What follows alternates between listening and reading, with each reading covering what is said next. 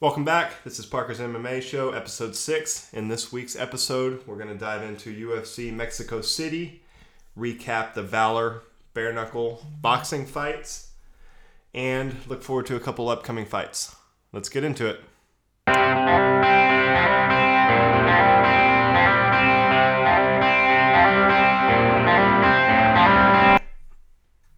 All right, welcome back. So this week I want to start off by talking about UFC Mexico City. Overall, I thought it was a really good card. Um, I'll go through some of the highlights of uh, some of the fights I, I like the most. Um, but let's start with the main event. You had Yair Rodriguez versus Jeremy Stephens.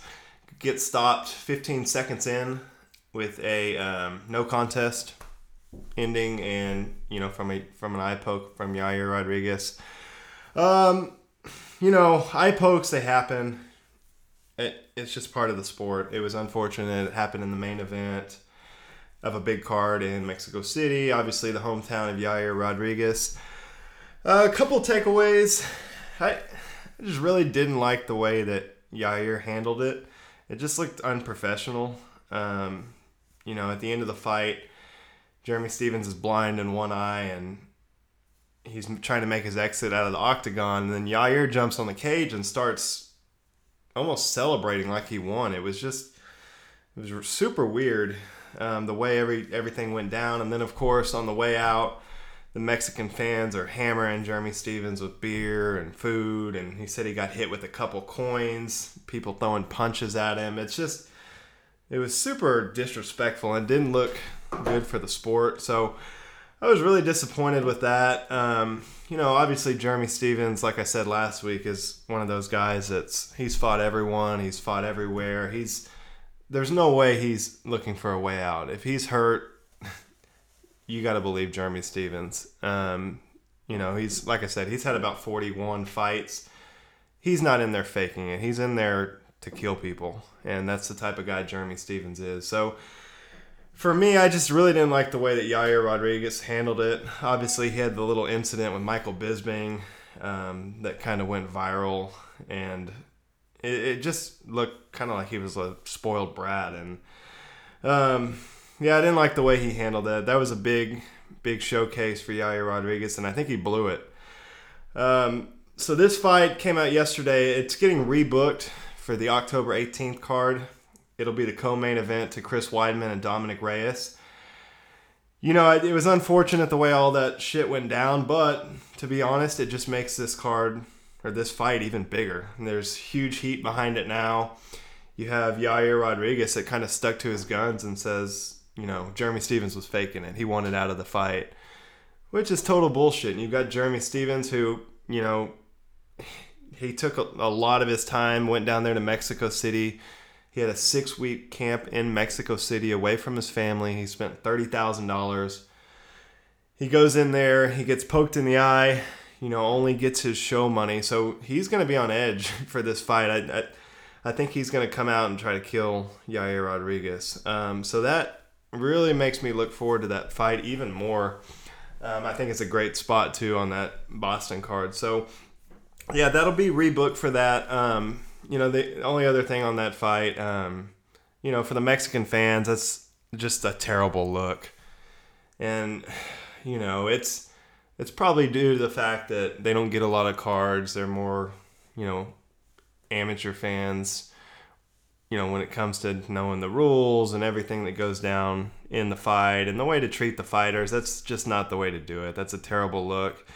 I don't think you would ever see that in the U.S. or Canada or Brazil. So that'll come with time. The Mexican fans, obviously, they're a very, very passionate fan fa- fan base, especially when it's one of their guys in there. Um, but that was just bad to see. They they've got to do better than that. Um, Herb Dean, he did a great job controlling that whole situation. That's can get a little crazy in there sometimes when you've got a situation like that. But he kept everything calm, cool, collected, did everything the right way he gave Jeremy Stephens every opportunity to recover and to fight. You know, he controlled the doctors, told them when to come in, when to stay away. So, hats off to Herb Dean. He did a great job keeping all that shit together. Um, other highlights from that, obviously, you know, the next day, Jeremy Stephens and Yair Rodriguez get into a little shuffle. little scuffle in the hotel lobby. Like I said, that's just going to build animosity between those two guys and make that an even better fight for the rematch. So I'm really looking forward to that. Um, other fights off of that card, you had Carla Esparza versus um, the Mexican fighter Grasso. I, I thought that was a very, very close fight. That could have gone either way. Carla Esparza got caught in a nasty, nasty armbar. How she got out of it, I have no idea. That was super tight. I thought she was going to break her arm. So uh, hats off to those girls. That was a that was a good fight, good back and forth uh, fight for the strawweight women. Um, also on that we had that crazy knockout. Um, the Steven Peterson. I'm gonna watch that back. He counters a spinning back fist with a spinning back fist and has one of the most vicious knockouts of the year. That's got to be that's got to be up there for knockout of the year. That was crazy, crazy, crazy. Steven Peterson knocking out Martin Bravo. So that was awesome. Um, yeah, that was a great, great spinning back fist. Um, other funny things from that card, you had the um, Brendan Fitzgerald hiding under the table. He was the announcer with Michael Bisping. So when all the shit went down and everything started getting crazy, you know, Michael Bisping's just standing up, facing the crowd, and his partner Brendan Fitzgerald hits hits the deck since hiding under the table, but he kept it all together. He kept it together under the table. So shout out to Michael Bisping and Brendan Fitzgerald. That was pretty entertaining watching those videos back. Um, so yeah, that's about it. All in all, good card. Obviously, controversy at the top. That'll be worked out here in a couple weeks. So I think, like I said, that that just builds that fight up even more. So I'm I'm really looking forward to that rematch. I think that'll be really good. All right, next I want to move on and talk about um, the BMF belt. Seems like I've been talking about that every week, but uh, that fight just keeps getting closer and closer and bigger and bigger. Um, they had the press conference over the weekend. It was it was really cool. They did they did it in uh, New York, and they had a the Brooklyn Bridge in the backdrop, which made for an awesome backdrop. You had George Masvidal came out in the Tony Montana outfit that was pretty awesome. Um, Nate Diaz, you know, came came out in this kind of gangster look. So um, these two guys, it's it's been pretty cordial, which I think you know maybe turns a little people you know, some people off that there's not a lot of heat on this fight. But I think it's it's just they have mutual respect for each other and they don't need to talk shit. They're gonna get in there and they're gonna throw down and it's to be, I think, one of the f- best fights of the year. So, yeah, the the press conference there were some weird questions asked, but there was nothing too crazy. Um, like I said, they kept it pretty respectful.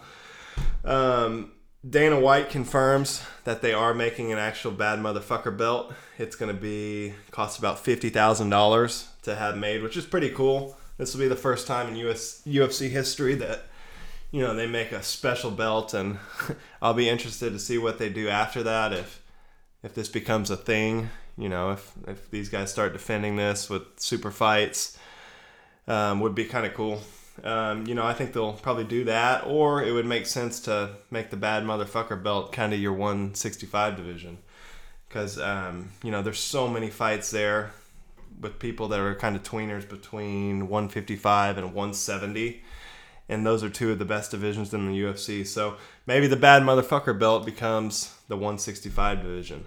That would be cool. Um, yeah, so George Masvidal, Nate Diaz, they just keep building this fight up. I think this is going to be a huge, huge money fight, and I'm really looking forward to it. Both of these guys really, really deserve it.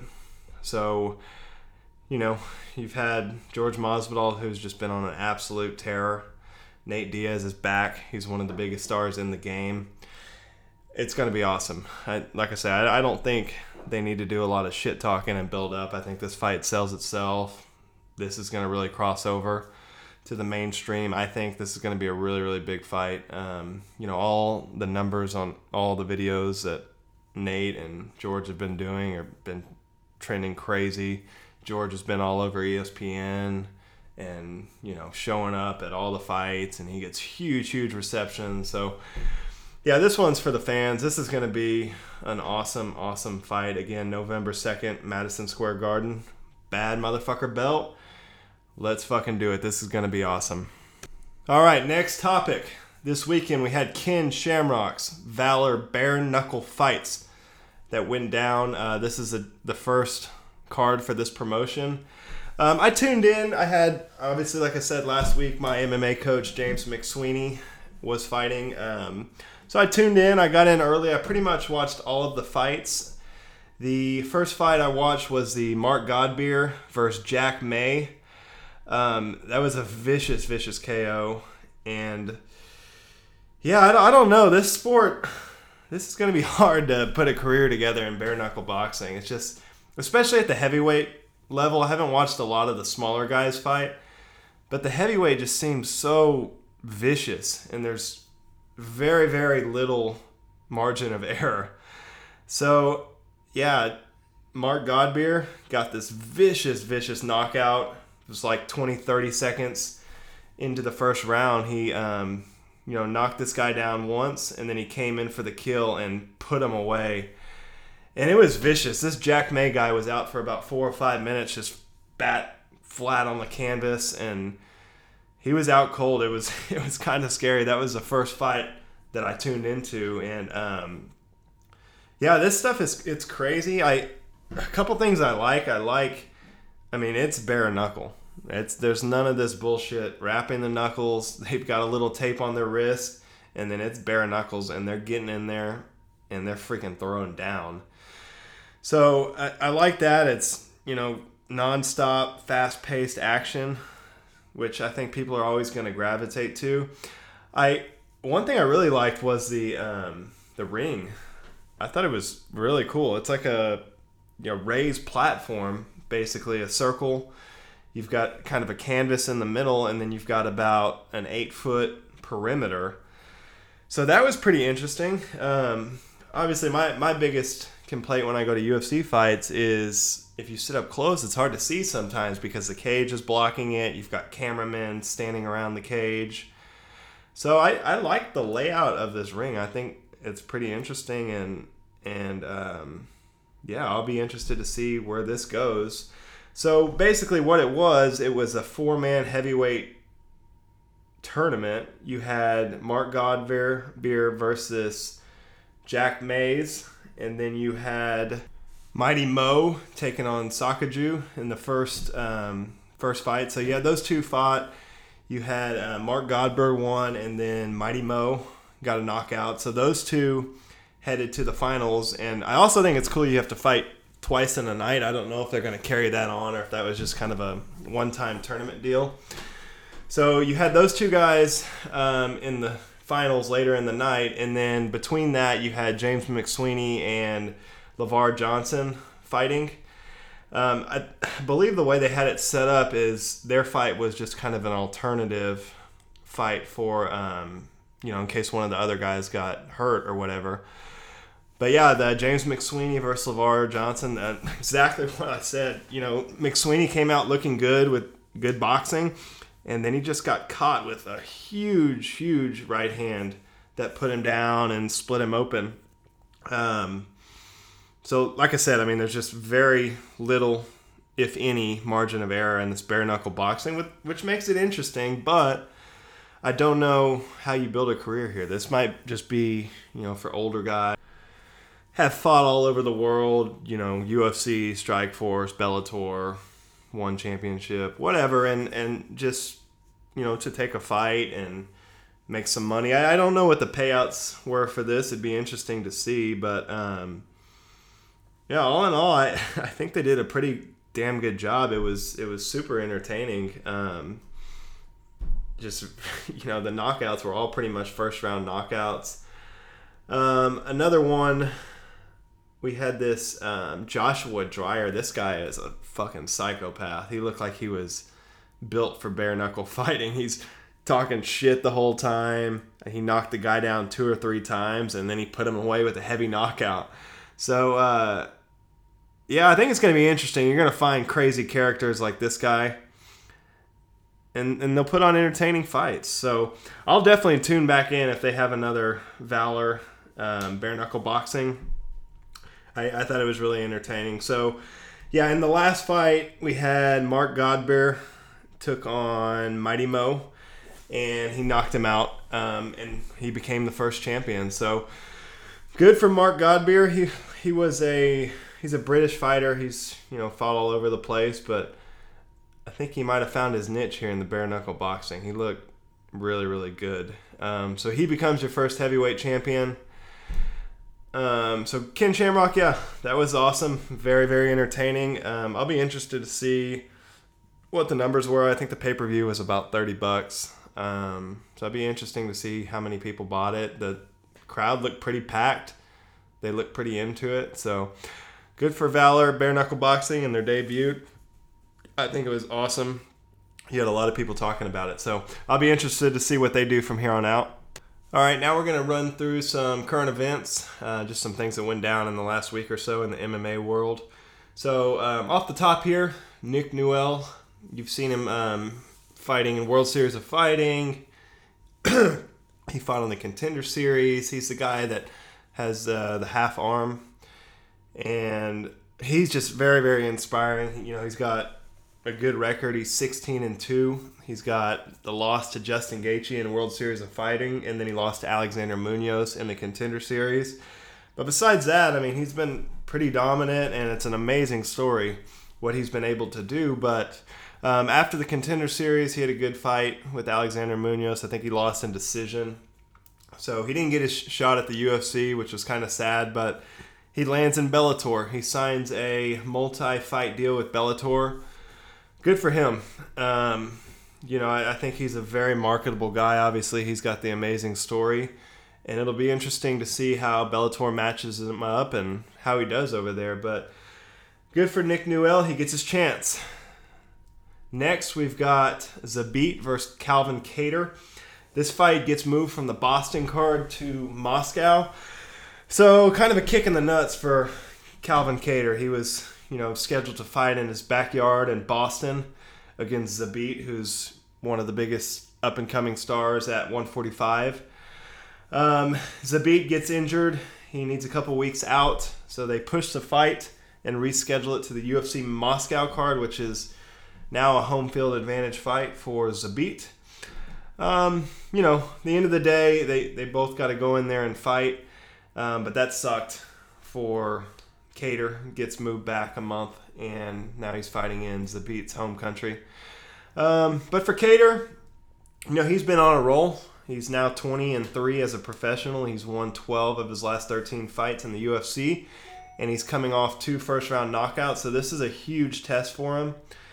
Zabit, his his rise has been you know pretty crazy in the UFC. He's 5 and 0 now, and he's one of the most talented, probably up and coming fighters that the UFC's got. So this should be a pretty important fight at 145. Um, both the guys are, you know, in the top five. Um, so that'll be very interesting to see how that all shakes out. But that's rescheduled now for the November 9th card in Moscow. All right. Um, next, we had Colby Chaos Covington striking again. Um, so Stipe Miocic, the heavyweight, pound for pound, best heavyweight ever. Apparently, Colby Covington was talking some shit to his wife, which is very, very stupid. I don't know why he would do that. But, um, yeah, Stipe came out basically saying that he's going to have to have a sit down talk with Colby Covington and set him straight and he doesn't want it to get confrontational, but he's got to have a few words with Colby Chaos Covington. So Colby obviously having all the drama with his team ATT with Dustin Poirier and George Masvidal.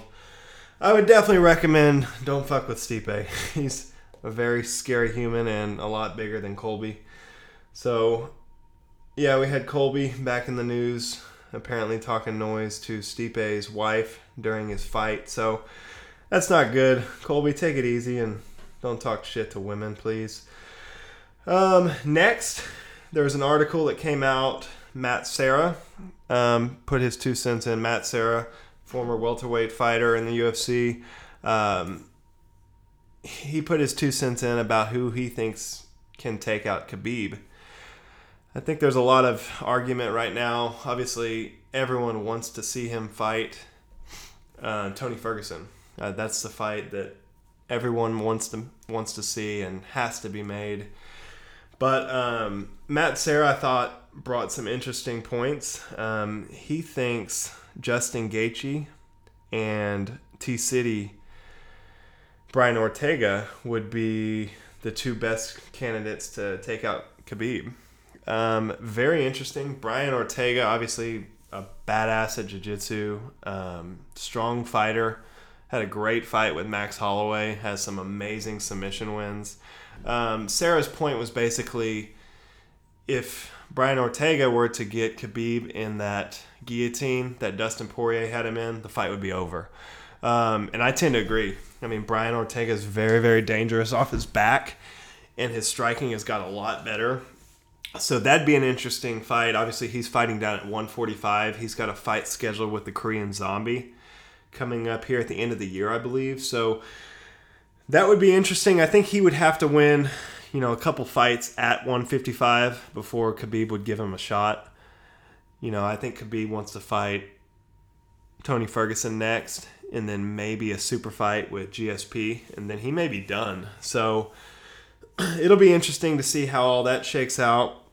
And then for Justin Gaethje, yeah, I've said this all along. I think Justin Gaethje, if Tony Ferguson can't get the job done with Khabib, um, Justin Gaethje is a problem. He's, you know, a fantastic wrestler. His scramblers scrambles are amazing. He's not going to get held down. He'll fight off his back. He's kind of like Tony Ferguson. He's got a just a crazy gas tank. He brings you amazing pressure. His jiu-jitsu is not as good as Tony Ferguson, but um, his striking, his power, everything. I think he could take Khabib into deep waters, get him tired, hurt him, and then maybe knock him out late. So those those are my three guys. I, I agree with Matt Serra on Justin Gaethje and um, T City Brian Ortega, but uh, Tony Ferguson to me is has the best chance to beat Khabib. He's got all the tools, you know, everything that it takes to get that done. He's nasty off his back. He's his striking is just unpredictable. He's gonna cut you. He's gonna fuck you up. He's gonna drag you into deep, deep waters, late rounds. Um, so for me, that's the fight. I, I'm really, really hoping that that gets booked for the end of the year. Tony Ferguson put out a tweet. It was last week, basically hinting at a title fight in late December. Or sorry, mid December. He wants to get on the Vegas card with Khabib. That would be really interesting. Um, I don't know if Khabib wants to return that soon. That'll be a couple months off. Um, but that'd be really interesting, and that that could be a stacked card if they get Tony Ferguson on there. So that's really interesting. We'll see how all that plays out, but um, yeah, I, I like the idea that Matt Serra had. I I agreed with that. So, all right, let's move on. Um, I want to just cover some of the upcoming fights. We've got actually a, a shitload of fights going down this weekend. Bellator's got two fight cards. They've got Friday, the 27th. They're, they've got a big fight card in Dublin. You've got Benson Henderson taking on Myles Jury. This will be Myles Jury's first fight in Bellator. Um, you know, great fight. Two veterans that have been around forever. That'll be an interesting one. And then you've got Michael Venom Page making his return. Uh, this is his first fight back after Douglas Lima knockout in that welterweight tournament. So uh, it'll be interesting to see how he comes back. He's fighting an Irish guy. I've never heard of this guy, um, but they've been getting into it at the press conferences. So yeah, there's a lot of heat there. That should be pretty interesting. Um, always fun to watch Michael Venom Page fight. And over there in Ireland, England, he's a big fan or you know a big star. So that'll be really interesting. Then you've got James Gallagher. James Gallagher is kind of the Bellator version of Conor McGregor. They're from the same camp. You know, he talks a lot of shit. He's got the crazy tattoos, and he can back up his his shit talking. He's a great fighter. He had he's nine and one now. He had the one uh, really really vicious knockout where he got knocked out. It might have been two fights ago, um, but he's you know really really promising prospect. So I'll be excited to see him fight. He had his he had the opponent drop out a couple times, so he's got this guy uh, Salazar stepping in, who's 12 and 9. Um, so we'll look for you know a big finish from James Gallagher and Michael Venom Page. Um, so that's the Friday card that's going down in Dublin. That main card gets started at two o'clock. So that'll be interesting. And then the next night you've got Bellator 228. We've got Patricky Pitbull taking on Juan, the Spaniard Archuleta.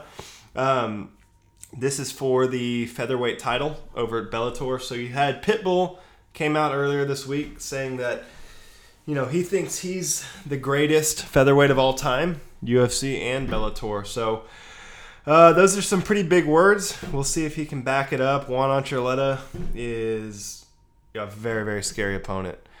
Um, Juan Archuleta trains with TJ Dillashaw. He's got crazy crazy knockout power.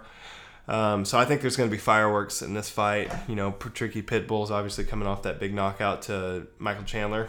Um, you know, and this is part of that featherweight tournament for a million dollars in Bellator. So this will be very, very interesting. You've got two veterans on the card. You've got Lyoto Machida, the Dragon, facing Gegard Mousasi. Um, that'll be interesting. That's big fight for Bellator. Obviously, You've got two big name veterans facing up. Um, Lyoto Machida's looked pretty good, you know, in his stint in Bellator. And then you've got Gegard Mousasi, who has been pretty dominant. He lost his title to Rafael Lovato Jr., but, you know, over in Bellator, he's been incredible. Um, so that'll be an interesting match. I'll have to take um, Mousasi in that. I think he's just a all around, you know, better rounded fighter. I, I, think he's probably one of the best fighters in the world. And Machida's getting kind of old, so I'm to go with Mousasi in that one. Um, also on this card, we've got Darrion Caldwell versus Henry Corrales. That's part of the featherweight um, Grand Prix as well. So we've got that. We've got AJ McKee taking on Georgie. I can't say his last name. Um, AJ McKee, another hot prospect in Bellator. He's 14 and 0. He's going to be a part of that featherweight champ or featherweight tournament as well. Um, yeah, I like the tournament deal they're doing over there. I I just it makes it interesting. It stirs shit up a little bit. Gives you know some of these lesser known guys a chance to really make a name for themselves. Uh, another cool thing on this card, you've got AJ McKee and Antonio McKee father and son duo fighting on the same card. That's got to be pretty rare. I don't think that happens a lot, but um, that was pretty cool little news I saw there. Um, his dad, Antonio McKee, has been around forever. He's fighting on the prelims, and then AJ McKee is starting off the uh, main card. So that'll be cool to see. Um, I think that's pretty much it. So you've got the two Bellator cards. That's Friday and Saturday. And then Saturday, UFC's got a card. They've got Jack Hermansson taking on Jared Cannonier. That's a pretty big fight at middleweight. Um, yeah, these guys are you know kind of right outside the top five at middleweight. So that'll be an interesting fight. Jack Hermansson's on a huge run. So is Jared Cannonier. Jared Cannonier is the one. Um, there was a crazy tweet about him the other day but he was the one that started his career at heavyweight, then moved down to light heavyweight. Now he's fighting at middleweight. So that's pretty crazy. You don't see that very often. Someone that starts up at heavyweight and then drops all the way down to middleweight. But ever ever since he has went to middleweight, he's been on a pretty good run. He's now 12 and four. Uh, Jack Hermansson's 20 and four. I, I would think Jack Hermansson would have to be the slight favorite. Um, so that's a good fight there at the top. Um, other notable fighters on here, you've got Khalil Rountree coming back. He looked really good in his last couple fights since he went over to uh, Thailand and started training his Muay Thai, and his striking looks freaking incredible. So it'd be interesting to see him fight. Um, you've got Mark Madsen making his UFC debut. Uh, Mark Madsen was a big time wrestler. I think, where is he from? Uh, maybe from Switzerland. But I've heard a lot, a lot of good things about him. Sorry, he's from Denmark. So yeah, big time wrestler at 155. Um, he's undefeated as an MMA fighter. So it'll be pretty interesting to see him fight. He's making his UFC debut. Um, that's kind of a big deal. You've got Gunnar Nelson. Gunnar Nelson's been out a little bit. He's had some injuries and some different stuff he's been dealing with, but um, you know he's always dangerous. Gunnar Gunnar Nelson's jiu-jitsu is unbelievable. He's coming off, you know, kind of back and forth decisions. He had a loss to Ponzinibbio. He submitted um, Cowboy Oliveira, and then he had a loss to, let me see, Leon Edwards. So, you know, Gunnar Nelson kind of been hanging around the top of 170 for a while. Um, it'd be nice to see him get a win and get back on track. Uh, besides that, yeah. So, I mean, between UFC and Bellator, you've got three fight cards this weekend. Not, you know, crazy stacked cards, but some entertaining fights at the top of the card. So, that's what I'll be looking out for. Uh, another story that popped out this week you had Sugar Rashad Evans saying that he's going to make a return to fighting. Um, you know, this is a hard one. Obviously, Rashad Evans, he was former lightweight champion of the world. I I just don't like seeing these guys coming back. He's he's older. he's 41 years old. He's fought everyone you know, at, at that weight class. Um, I don't know. It, it's I, I just don't like seeing these guys try to come back. I mean, you look at his resume.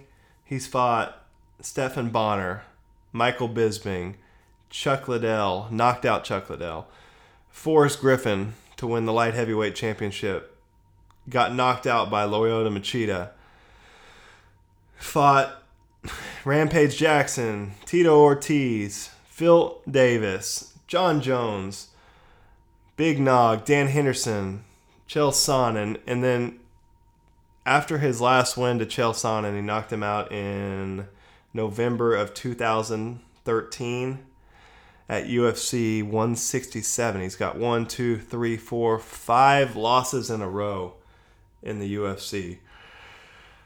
I, I I don't want to see him come back, especially not at the UFC. Uh, you know, he got released or they agreed to split ways. So maybe he lands in Bellator and takes a couple fights with some of those older guys, but you know, Rashad Evans, he doesn't have to do anything else. He's he's done everything he needs to do as a fighter. He was a champion. He was, you know, one of the best to do it at light heavyweight. So if he wants to come back, that's on him. I I wouldn't want to see him get knocked out or anything like we saw Chuck Liddell and some of these older fighters that try to make a comeback. But if he wants to make his return, you know, in Bellator, he's got guys like Chael Sonnen, um, Wanderlei Silva, Rampage, Phil Davis, people like that that are a little bit older that he could have some fights with. So, um, yeah, that was in the news.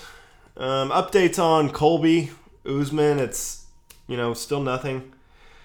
It's it's just kind of sitting there. Um, Colby wants more money and has turned down a fight with Usman. He also turned down a fight with Woodley. So it's kind of a screwed up deal. I, I think if they can't work something out by the time Nate Diaz and George Masvidal fight, that Colby's going to get passed up. So I really hope he he works out something soon and, and just takes the fight, takes the fight with Usman, and you know if he thinks he can beat him, he'll beat him. He'll be the champion, and then he can control the t- you know control everything. He he can kind of dictate the money he gets, but right now he's not the champion, and he's he's trying to get there. So I, I think for Colby, he needs to just swallow his pride, take the fight, and if he can beat him, he becomes a champion. He controls everything. So yeah, that kind of sucks to see that that's held up. I really think they need to figure that out and move that along. Um, also, this week we had Dana came out and said that they are for sure going to do a trilogy fight with Stipe and DC. Dana confirmed that on the Barstool um, interview with Robbie Fox. So that's exciting. And then later that week, you had DC confirmed it on Ariel's show. So he basically said that, yeah, he's going to fight Stipe one last time for the trilogy, and then he's for sure done. No more fights after that. So that's exciting. I, I think that's probably going to be pushed to sometime early 2020. So that'll probably be one of the biggest, you know, obviously the biggest fight in heavyweight history and probably one of the biggest trilogy fights ever. So really excited for that. Um, that leaves me to kind of question what what's going on with Jon Jones. Is he going to come to heavyweight? Is he going to stay at light heavyweight? I kind of have a hunch that this is going to happen. I, I think they're going to have Jon Jones come fight Francis at heavyweight. Probably around the same time that DC and Stipe have their trilogy. And then I think Jon Jones gets the winner of that for the heavyweight championship of the world. If I was the UFC, that's how I would do it. Um, I don't know how John's going to feel about taking a non title fight, but that just makes for a huge, huge fight after the DC and Stipe fight. If Jon Jones can get past Francis, which I know Francis is dangerous, but I think John's just smarter. I think he'll be able to stay on the outside and just kind of pick Francis apart, get him tired, and then finish him. Um, kind of like Stipe did. I don't know if John will wrestle him as much. He might strike with him more and then maybe look to take him down later. But if I was the UFC, that's what I would do. I would book that fight, Francis versus Jon Jones. The winner gets the winner of Stipe versus DC. That's a gigantic heavyweight fight. Um, and then if they're able to do that, I mean, that really that'll let light heavyweight kind of sort itself out. You've got a lot of these younger guys that are kind of on the rise right now. You've got Chris Weidman coming up. You've got Jacare coming up. Um, so some big name middleweights coming up, and then you've got the you know the Johnny Walkers, the Corey Andersons, the Dominick Reyes, the kind of younger guys. Um, I think all those guys need to kind of fight it out, figure out who's going to be the clear cut next contender for Jon Jones. You know, you've got Gustafsson that says he's going to make a return. You've got Anthony Smith that I'm sure wants to get back in there. So I, I think they go that direction, kind of let light heavyweight play itself out over the next six to eight months, and then you know Jon Jones can come back and defend that title. You know, while setting up a big title fight at heavyweight, I think that would be pretty interesting uh, to see go down. Um, other big name fights coming up this weekend. We've got, sorry, next weekend, we've got uh, Rob Whittaker taking on Izzy Adesanya. Uh, we'll, we'll dive into that a little more this uh, this coming episode. But really excited for this fight. I think this is probably going to be one of the best fights of the year for the UFC. You've got the champion Robert Whittaker, the interim champion Izzy Adesanya. It's going down UFC 243, Melbourne, Australia. Really, really excited for that. I think that's gonna give you, you know, your clear cut champion up there at middleweight. Obviously, there's been some issues with Whitaker. He, you know, had the title he vacated it and lost it to GSP, and then GSP vacated it. He won, um, you know, with the fights with Yoel Romero. He got the title back, and then he had the fight with Gastelum that fell through. Adesanya has been on a freaking terror the last 18 months. He's on a six fight win streak, undefeated in, in the UFC. He's got everything. He's got all the the flash, the skills.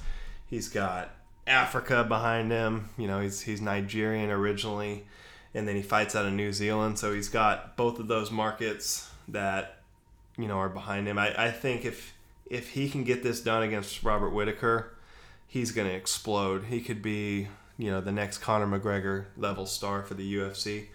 So that's a huge fight. We'll dive into more details of that next week. Um, let's see next we had, like I said earlier, Tony Ferguson calling out Khabib for the December 14th card in Vegas. That would be really interesting. Um, you also, like I said last week, you had McGregor was kind of hinting at December 14th. So I don't know if that's all tied together and they're going to try to do a mega card at UFC Vegas on the 14th. That would be interesting if you could get Tony Ferguson, Khabib, Conor, and Justin Gaethje all on the same card.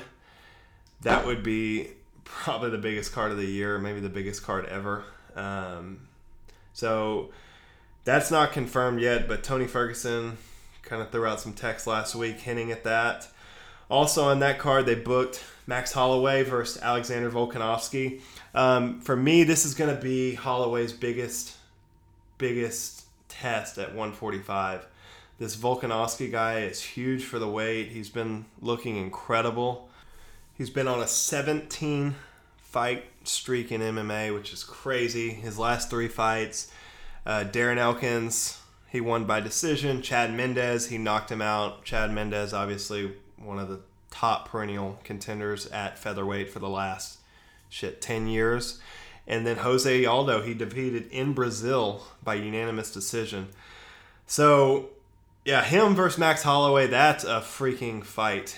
Um, and if they're able to put Khabib and Tony or Conor and Justin on that card, that's a giant card. Um, so UFC 245, they've got booked Holloway versus Volkanovski.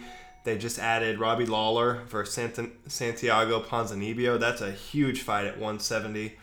Santiago Ponzinibbio is a big time prospect. He's been out for probably about a year, um, but he gets his a, a big test against Robbie Lawler, who's you know he he's been the man up there at 170 for a long time. So if you can get past Robbie Lawler, I think Ponzinibbio will be you know, right in line for the next title shot. So that's a big fight at 170. That got booked earlier on this week. And then you've got Amanda Nunes defending her title against Germaine de Randamie. Um, yeah, she's a former featherweight champion. She had that kind of weird moment where, you know, she, she beat Holly Holm for the title. And then she was just kind of unwilling to fight Cyborg. So they stripped her of her title um, ever since then, she made a return back to bantamweight, I believe, and she had a unanimous decision against Rocky Pennington, and then she had a big knockout of Aspen Ladd. It was like a 16 seconds into the fight, so that'll be an interesting fight. I mean, Amanda Nunes right now is the top of the game. She's probably the best woman fighter ever. So this will be a good test for her. It'll be good to see Amanda back in action. So that's all going down on the December card. And let me see. Yeah, one more fight they booked last week. Uh, like I said earlier, Brian Ortega taking on the Korean Zombie. That's December 21st in South Korea. So UFC South Korea. It's been a while since Brian Ortega's fought. He's been out about a year he had that crazy, crazy war against Max Holloway, uh, where they end up stopping it. The doctor ended up stopping the fight. Um, so yeah, he took a lot of damage in that fight. It'll be very interesting to see how he comes back and if he can get back on track at featherweight. Um, you know, I think if he can get a win here, he'll really kind of gather some steam and maybe work his way towards a rematch with Max or like we said earlier, um, he'd be a very interesting candidate to go up to 155. He's a bigger guy and maybe provide a good test for Khabib. So for the Korean Zombie, his last fight, he had that crazy um, first round knockout with Renato Moicano. That was back in June at uh, UFC Fight Night on June 22nd. So he had that crazy, crazy TKO. It was very quick, first round knockout. And then before that, he had the last second knockout of he got knocked out by Yair Rodriguez with one second left in the fight in a fight that he was pretty much dominating. So Korean Zombie, I mean, he's always tough. That'll be a great matchup to head that headline that card in South Korea. So, um, so that's about it. Thanks to everyone for tuning in. I'll be back next week. We'll talk a little bit about uh, the results of the fights from this week. We'll also look forward to Rob Whittaker versus Adesanya. That's going down October 6th. Thanks to everyone again for tuning in, and we will catch you next week on episode 7 of Parker's MMA Show.